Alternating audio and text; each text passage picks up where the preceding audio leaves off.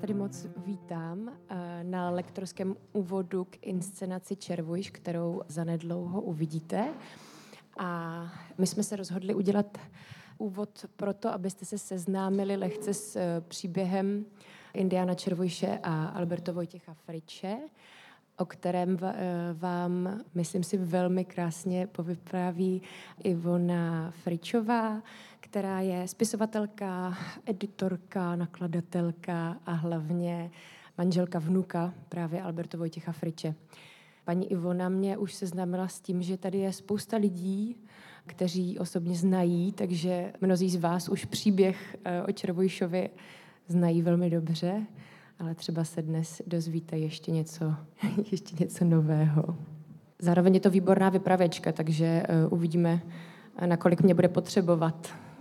Když se Alberto Vojtěcho Frič vydal poprvé do Jižní Ameriky, tak byl velice mladý a troufám si říct, že nebyl úplně zkušený.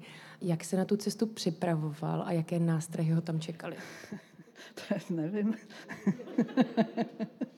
No, eh, on pocházel z Prahy, byl, prožil své dětství a dospívání v takové velmi rozvětvené, poměrně společensky známé obrozenecké rodině, kde se velice cenilo vzdělání a zejména přírodní vědy. Tam v té rodině byly ve fóru technické obory, bylo potřeba znát, ale zároveň i umění, sport, tělesnou zdatnost. A pak taky v té rodině se velmi uctívalo právo na vlastní názor a na takovou svobodu jít si za svým cílem, i třeba proti všem okolnostem, a taky vyjadřovat svůj vlastní názor třeba proti všem. A to se dědí v té rodině.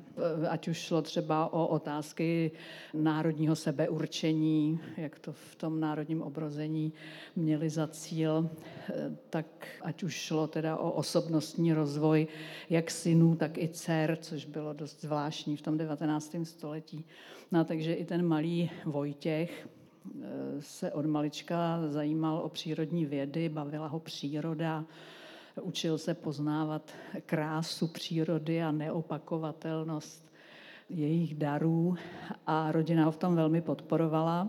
A on už jako malý chlapec se začal zajímat o kaktusy, protože to je taková zvláštní hříčka přírody, ta ošklivý, ošklivá rostlina, pichlavá, nevzhledná, a pak ten nádherný květ, když teda se to obrovský poupě rozvine, takže to bylo něco, co ho fascinovalo od dětství, a začal kaktusy sbírat, mohl si to dovolit, protože jeho rodina byla movitá a přestože v té době v Evropě bylo jenom několik kaktusářských firem, jedna z nich teda byla i v Praze, jako jediná v Rakousku-Uhersku, tak on si pořídil teda úctyhodnou kolekci, která mu potom zmrzla, když se učil v únoru osmnáct osmdesát devět na maturitu, tak prostě přes noc se nedostatečně topilo ve skleníku a do rána kaktusy byly pryč. A on se rozhodl toho následujícího rána, že nepůjde studovat, ale že se vypraví do Jižní Ameriky a nazbírá si nový kaktusy a stane se největším znalcem kaktusů na celém širém světě, což potom udělal a jako stalo se mu to. No a samozřejmě mu trvalo nějaký čas, než přesvědčil rodiče, hlavně maminku, aby ho na ten výlet pustili, protože to by asi sedmnáctiletý mladík i dnes musel hodně přemlouvat rodiče, ale tenkrát to byla na konci devatenáctého století prostě nepředstavitelný dobrodružství. Takže mu to trvalo až do roku devatenáct set jedna, to už mu bylo osmnáct, takže prostě odjel a před tou cestou samozřejmě sbíral všechny možné znalosti. Tenkrát nebyl internet, ani, ani televize, ani knihovny, časopisy s obrázky, takže scháněl všemožné zdroje. Taky se radil se zkušenými cestovateli, jako třeba s Enrique Stankem Vrázem, který byl považovaný za takového jako nej, guru těch, těch českých cestovatelů. A pak se stali velmi krutými nepřáteli, teda s Fričem časem. Takže prostě sbíral informace, kde se dalo, a odjel v osmnáct mu pak bylo v září, tak odjel v květnu do Jižní Ameriky, a taková veselá historka z natáčení je, že se před cestou učil španělsky. Jel do Jižní Ameriky a teprve na lodi v kajutě zjistil, že ta země Brazílie, do které jede, takže tam se mluví portugalsky. Těch šest týdnů na, na lodi věnoval tomu, že porovnával nový zákon v portugalštině s českou verzí a naučil se jakž takž portugalsky, ovšem když se pak vylodil v São Paulu, tak se tam ty Brazilci dost divili, jakým divným jazykem to mluví. Jo. Takže asi tak se připravoval. Jak se uh, dorozumíval potom teda s Indiány, když uh, ovládal sotva portugalštinu, kterou se naučil za šest týdnů, a potom přišel a v každém kmeni, předpokládám, se kterým se setkal, se ještě mluvilo trošku jinak? Jak se s nimi dorozumíval? Tak ono mu to dost dlouho, dost dlouho trvalo, než se vůbec s nějakými Indiány potkal, protože on tam původně nejel za Indiány, on jel sbírat kaktusy. Jenomže právě se vypravil z, z Brazílie po řekách do vnitrozemí a proplouval takovými končinami, moc vlastně z té kánoje nevystupoval, a protože ty břehy byly celkem neschůdný, nebo tam naopak byly města, a on vlastně žádný kaktusy tam nenašel. Ale za to viděl, jak tam někde z lesa stoupá kouř a jak vede cestička vyšlapaná k řece, pravděpodobně od nějakých zvláštních lidí, kteří tam žijou, od těch domorodců, a toho fascinovalo. Dělal takové věci, jako že pověsil na strom korálky a pak odjeli nocovat s těmi svými dvěma průvodci kousek jako proti proudu, a ráno, když se tam vrátili, tak korálky tam nebyly a byl tam luk a šíp. Tak to je, když je vám osmnáct, tak to je prostě...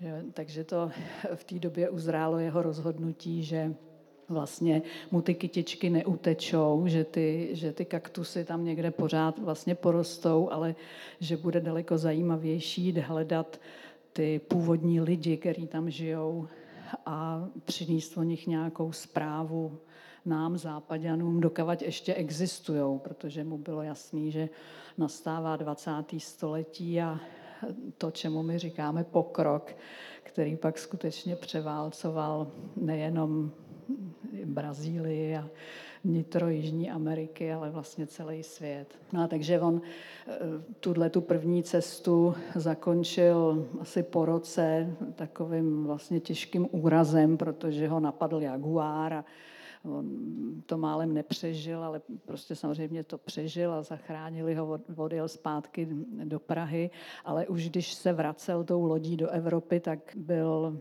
prostě přesvědčený nebo odhodlaný, že se vrátí zpátky a že se připraví na tu cestu, na tu novou cestu, která bude za Indiány. Takže pak teprve v roce devatenáct set tři jel po druhý do Jižní Ameriky, vypravil se do Gran Chaca na řeku Paraguay, kde žili ti příšerní Chamacokové. On se tam vypravil proto, protože krátce předtím, když on byl v té Brazílii, tak tam v té Paraguaji indiáni Chamacokové brutálně zavraždili italského cestovatele Gida Božányho.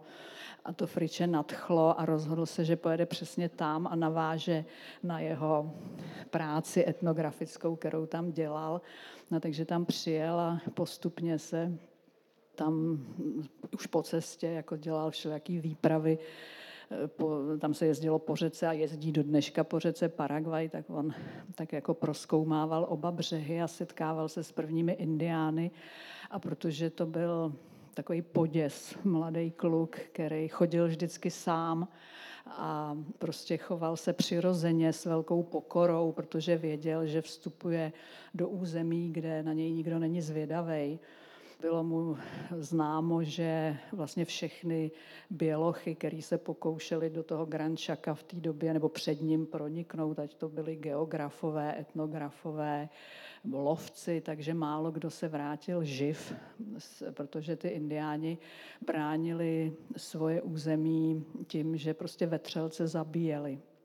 A dělali dobře, protože se jich všichni báli, ale nakonec stejně se to nepovedlo. Ta civilizace pronikla i k nim a ten Frič potom si ke stáru třeba vyčítal, že on byl jeden z prvních bělochů, který tam prošlápli cestu do těch jejich panenských končin, kde žili po stovky let takovým prehistorickým způsobem života jako lovci a sběrači. A Friče fascinovali, protože v tom spatřoval takovou konzervu kultury lidstva.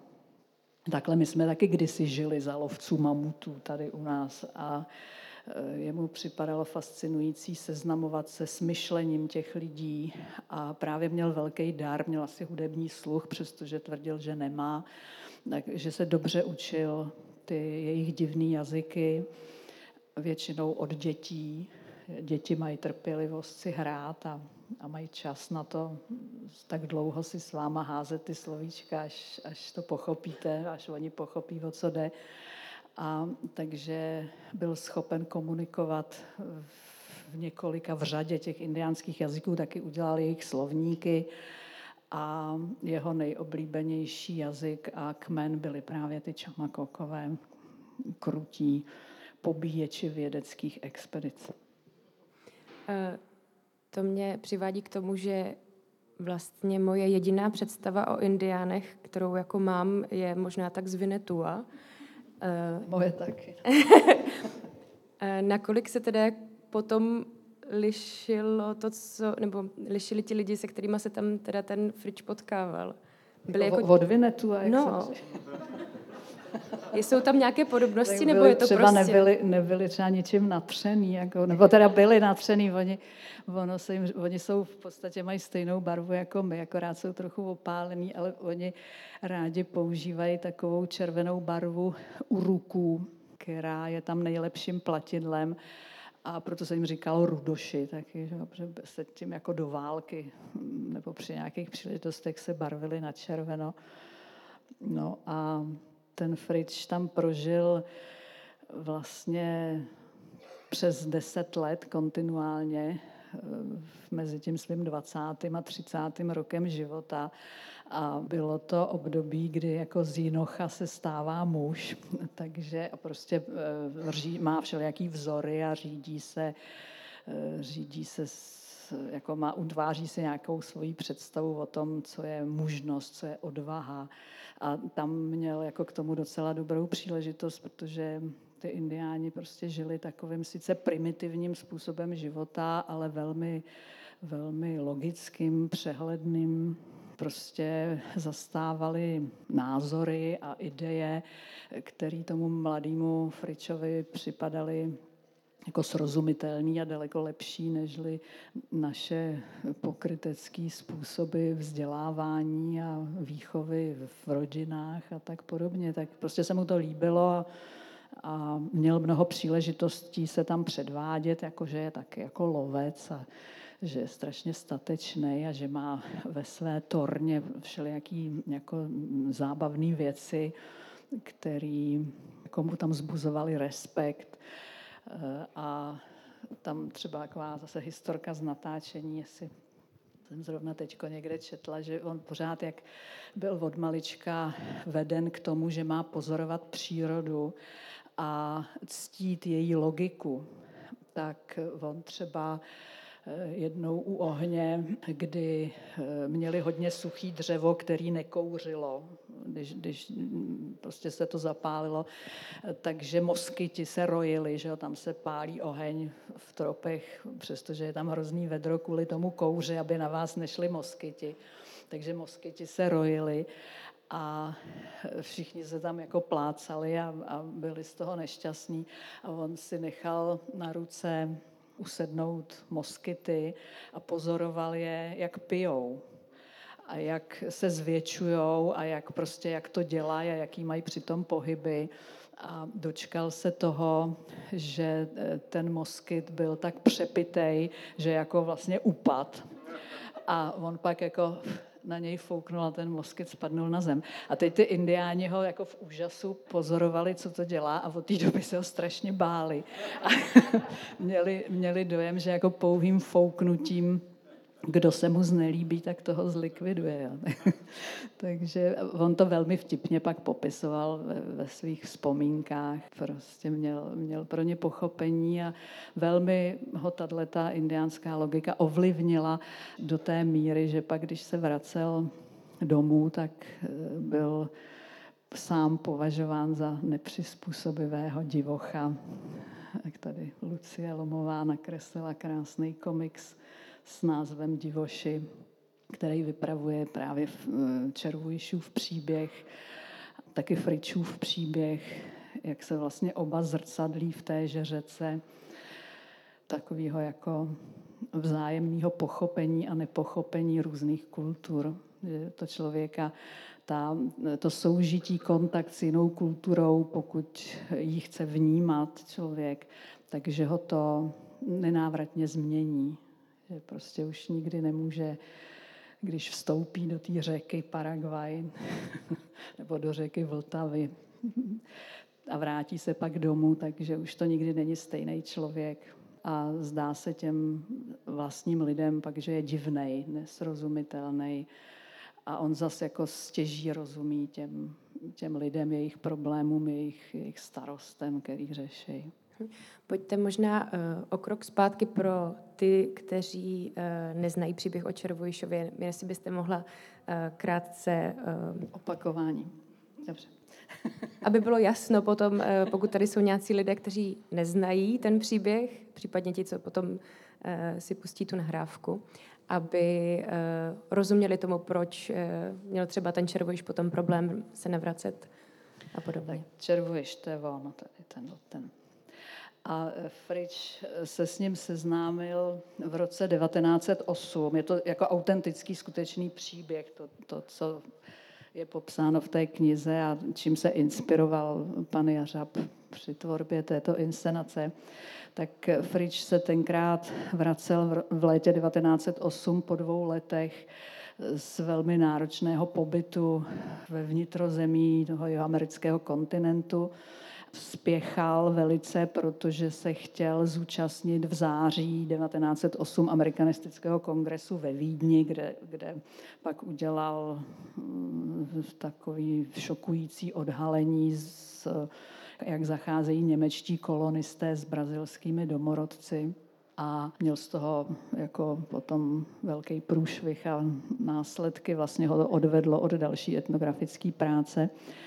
A on se zastavil právě při návratu krátce na horním toku řeky Paraguaje v osadě, která dneska se jmenuje Bahia Negra. Tenkrát se tomu říkalo Pačeko, protože tam byla taková bolivijská vojenská pevnost a tam v okolí právě žili ty jeho oblíbení, nejoblíbenější indiáni Chamacokové. A on tam měl uložený u svého přítele Heflingera nějaký sbírky, bedny, bedny s etnografikama, který naložil, potřeboval na, na, naložit na loď a odvízt do Evropy. A když tam teda přijel, tak zjistil ke svému zděšení, že ty jeho Chamacokové jsou vlastně jenom takový stíny těch, těch dřív zdravým kypících lidí, že jsou sužováni nějakou velmi nakažlivou chorobou infekční a že nikdo neví vlastně, co to je. A Frič to zkoušel, protože on sebou vždycky vozil mikroskop a nějaké takové věci, tak se zkoušel, zkoušel nějaké věci tam podnikat, ale nic nezabíralo. No a pak se mu přihlásil Červujiš jako dobrovolník, že bys jako jel s ním do civilizace a nechal se proskoumat bílými šamany, protože jejich vlastní šamani se s tím už nevědí rady. no a že je odhodlaný třeba zemřít, ale kdyby se náhodou podařilo zjistit, co to je za nemoc a najít na ní lék, no tak hurá, tak vrátil by se zpátky a zachránil by svůj kmen a pravděpodobně by se stal náčelníkem a bylo by to fajn. Fričovi to přišlo jako, že proč ne, tak ho tak celkem lehkomyslně mu řekl, že jo, že ať jede s ním a měl v úmyslu v nejbližším městě ho předat do lékařské péče a pokračovat dál. Jenomže takovou shodou nejrůznějších náhod se stalo, že prostě ho nevzali ani tady, ani tam, ani tam, až nakonec prostě dojeli po řece do Buenos Aires, kde už v přístavu kotvil Fričův zaoceánský parník a on musel na něj nastoupit, aby stihnul ten kongres. A teď co s Červujišem? Že on by ho tam nikdy nenechal samotného v tom obrovském neznámém městě. Navíc mu hrozilo Červujišovi, že ho zavřou do karantény, že přijel jako z divočiny a ještě navíc byl nemocnej. Frič se pokoušel domluvit s kapitánem toho říčního parníku, že ho pošle zpátky teda do Paraguaje, do, do Pačeka. Ovšem to ten kapitán odmítl, protože se bál, že by ten divoch s dlouhými vlasy prostě děsil, že by mu tam děsil ty pasažéry a že by ho mohl vzít jedině v kleci. A to samozřejmě Frič ne, nepřipustil, protože tehdy se k domorodcům takhle ještě přistupovalo, no, rok devatenáct set osm. No a takže Frič navrhl Červujišovi, že by ho teda vzal sebou do Evropy a přes Prahu, kde se hodlal zdržet pár měsíců, aby si tam vyřídil nějaké své věci, takže se potom zase vrátí zpátky společně, že ho vrátí domů jako tímhletím způsobem. A domluvili se, že bude Frič Červujiše vydávat za svého domorodého sluhu a tím pádem se s ním dostane na tu loď, kam by jako jinak to bylo obtížný. No a Červujiš mu musel slíbit, že bude hodnej, že, že mu to nebude komplikovat a že bude dělat to, co mu Frič jako přikáže, protože to vždycky bude v jeho prospěch. A Frič zase mu slíbil, že se o něj samozřejmě postará, že mu všechno vysvětlí a že, že prostě ho v pořádku dopraví zpátky domů, ať se nebojí. Červujiš se bál, ale zároveň ho to lákalo, protože bylo jasný, že to bude velký dobrodružství. No ale, že, že teda Frič udělal chybu, mu došlo velmi záhy, protože ten Červujiš mu to komplikoval prostě pořád od samého začátku. Prostě ta, dělal mu takzvaně ostudu na každém kroku, protože on samozřejmě vnímal ten náš svět e, svýma očima, svojí zkušeností, e, rozuměl věcem po svým, reagoval na věci po svým. A Frič tomu rozuměl, ale nerozuměli, to, nerozuměli tomu lidi, e, který je zažívali, který je potkávali. Takže tam jako došlo k mnoha veselým historkám, ale i k mnoha tragickým nebo smutným okolnostem, k mnoha nedorozuměním. Samozřejmě, že Pražáci jsou pořád stejní, takže pásli po těch skandálech, po těch průšvizích a Fričovi se vysmívali a dávali mu to sežrat, jak se říká, že, že, teda se pro, že je provázen nějakým nepřizpůsobivým domorodcem, který si dělá, co chce a, a prostě Fričovi to komplikoval. A on, Frič byl teda hodně naštvaný na novináře, který to hodně živili, jsou taky pořád stejný. A oni místo, aby referovali, on byl zklamaný z toho, že, že prostě se nepsalo o té velké práci, kterou vykonal v zámoří, ať už to bylo v oblasti geografie, etnografie, antropologie, archeologie, dokonce během té poslední cesty dělal první vykopávky na brazilském pobřeží.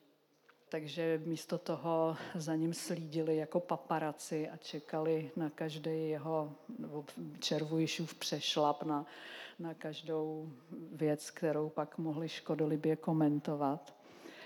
Ale je fakt, a taky je to vlastně v té inscenaci naznačeno, že Frič na to zase reagoval po svým A sice, že na závěr svého přednáškového turné, které tady měl přes zimu, od podzima roku devatenáct set osm do jara devatenáct set devět, tak vlastně se snažil vydělat peníze na zpáteční cestu přednáškami a jezdil a byl velice milé, vstřícně přijímán v mnoha městech v Čechách a na Moravě, akorát neměl nikdy přednášku v Praze.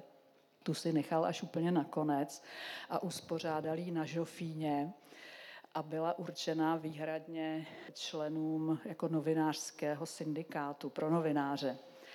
A ty vytrestal potom tak, že sám na tu přednášku nepřišel a poslal tam Červujiše.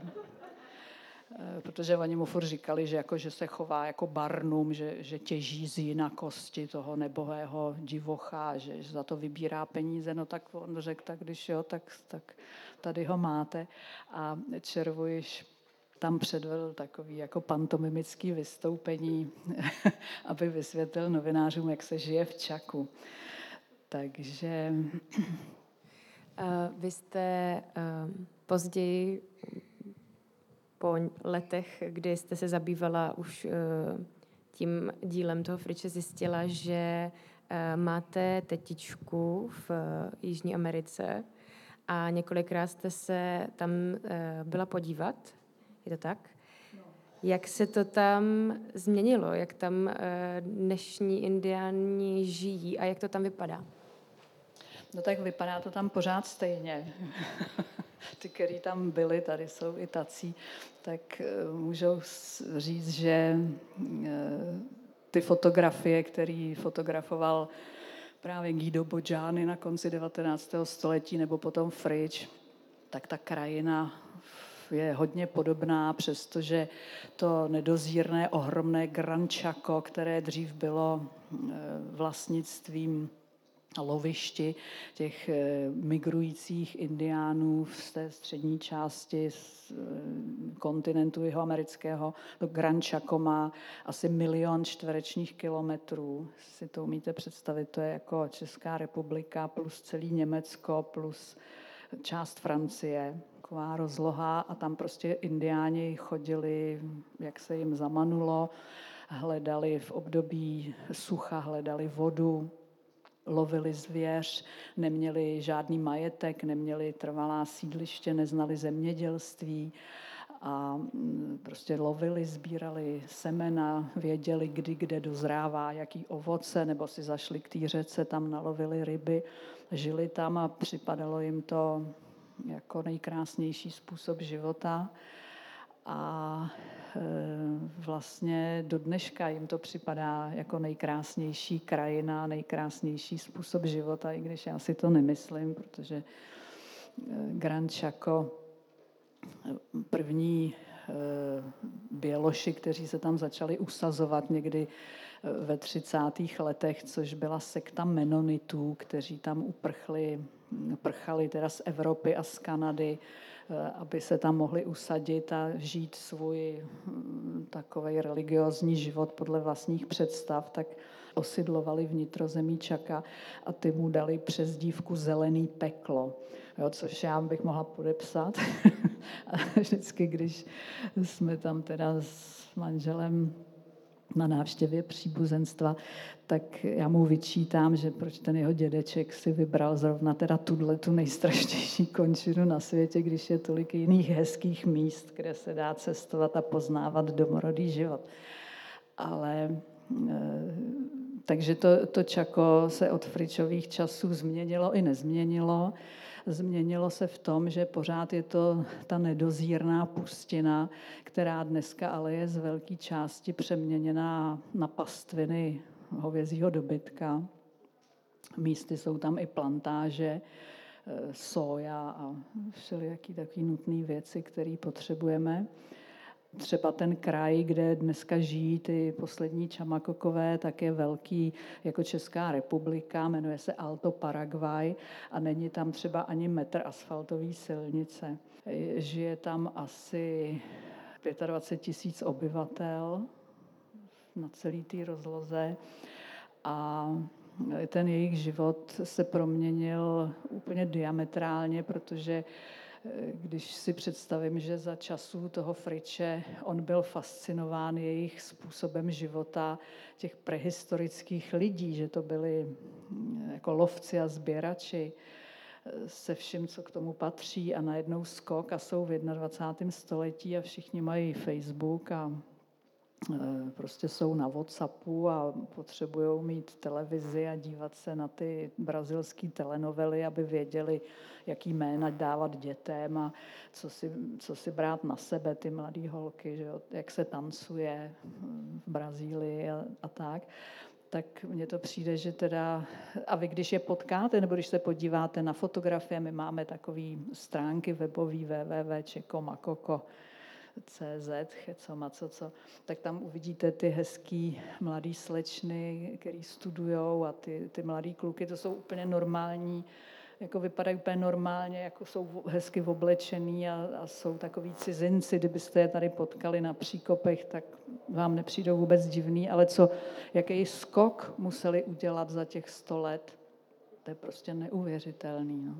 Já jsem teď před asi měsícem, tady byl na návštěvě jeden paraguajský filmař, který chce natáčet nějaký dokument, a ten mě přivedl na takovou zajímavou myšlenku, že souhlasil s tím, přestože je Paraguay, že opravdu to Gran Chaco je neskutečná země pro život, že tam prostě Paraguajci normálně tam nejezdějí, nikdo se tam bojí, nikdo tam třeba nebyl celý život.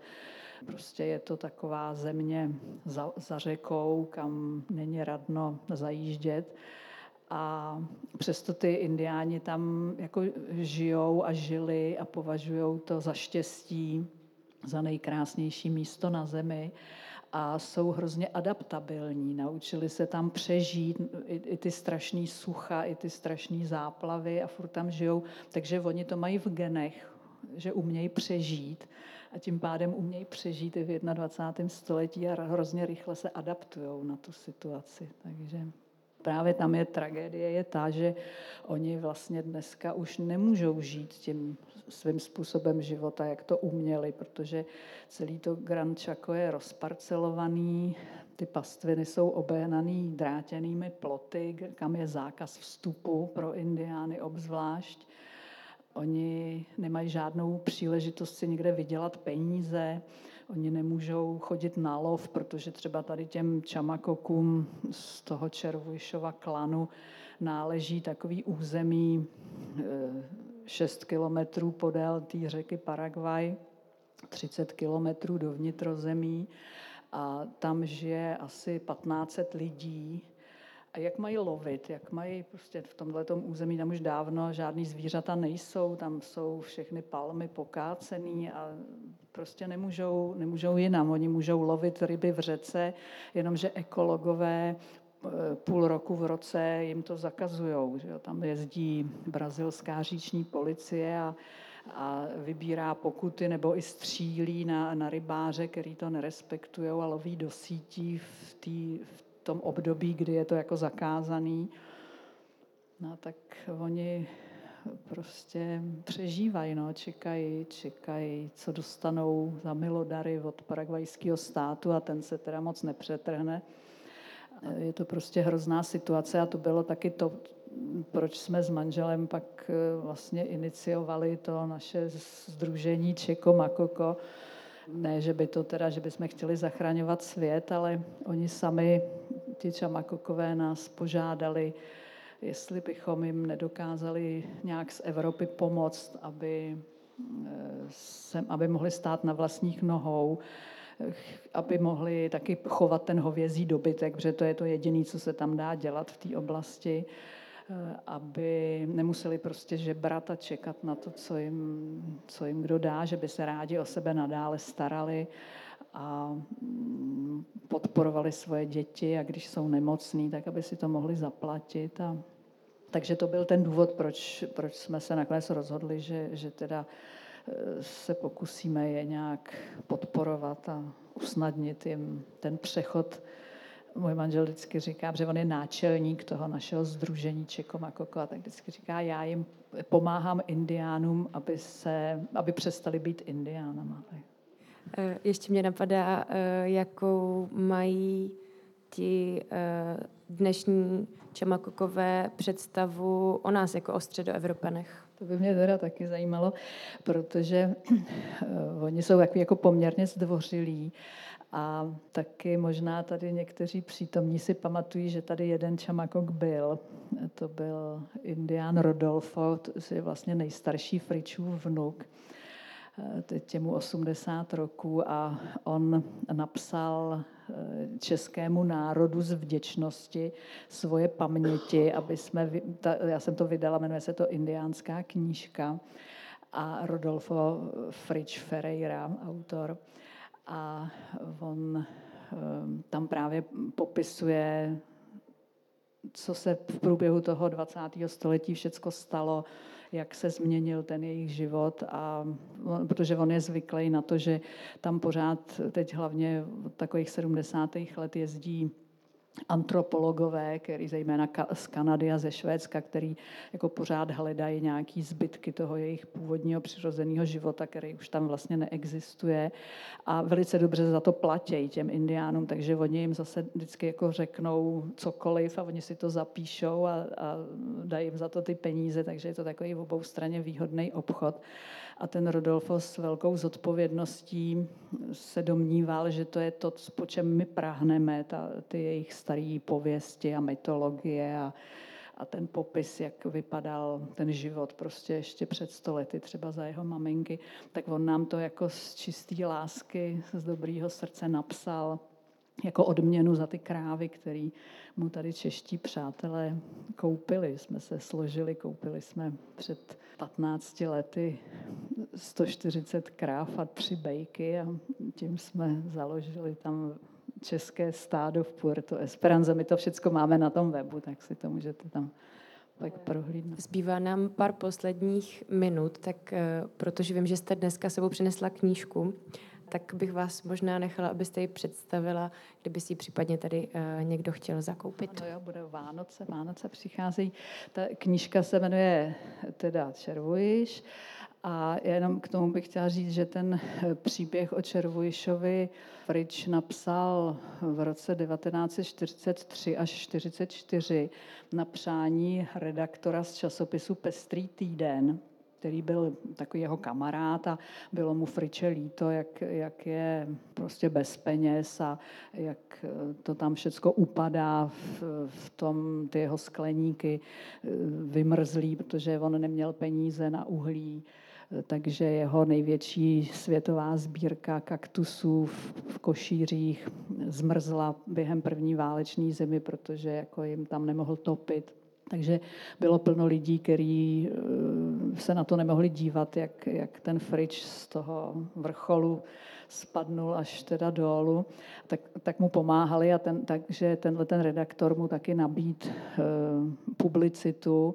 Pak byl velice rád, protože Frič vlastně ty skoro dva roky, ten Pestrý týden, lidi si to kvůli tomu kupovali, byly to takový jako krásný dvoustrany a on tam psal seriál napřed, který se jmenoval Indiáni Jižní Ameriky, to pak vyšlo ještě za Fričova života. Hned když ten seriál skončil, tak mu to vydali jako knížku a pak psal další seriál, který se jmenoval Indiánský Gulliver. Byl právě příběh Červujiše, jenomže Frič potom umřel a už nevyšel, a pak byl konec války a tak, takže už nevyšel druhý díl a nedošlo k tomu knižnímu vydání. No a pak se změnily časy a všechny možný socialistický nakladatelství odmítali ten Fričův rukopis, přestože ty jiný jeho dětský knížky, jako Strýček Indián, Dlouhý lovec, Hadí ostrov, to se pořád vydávalo dokola, i ty Indiáni Jižní Ameriky, ale ten Červujiš měl prostě smůlu, že, že nikdy nevyšel. Až potom teda po revoluci, vlastně já jsem to vydala, jsme tady s manželem kvůli tomu založili nakladatelství jménem Titanic, jako, že to je takovej megalomanský podnik určený k zániku. A vydali jsme, nebo já jsem teda jako zredigovala toho Červujiše a od té doby jsem to vydala ještě čtyřikrát, tohle už je čtvrté vydání a v každém tom vydání vždycky je nějaký nový text a nový fotografie, tak jak jsem je postupně nacházela ve Fričově pozůstalosti. Mně to přijde, že to je jako docela dobrá knížka, můžou to číst i děti, ale Pačeko, uvidíte nakonec tu inscenaci. Prostě je to příběh, který se tváří veselé, ale je vlastně hrozně smutný.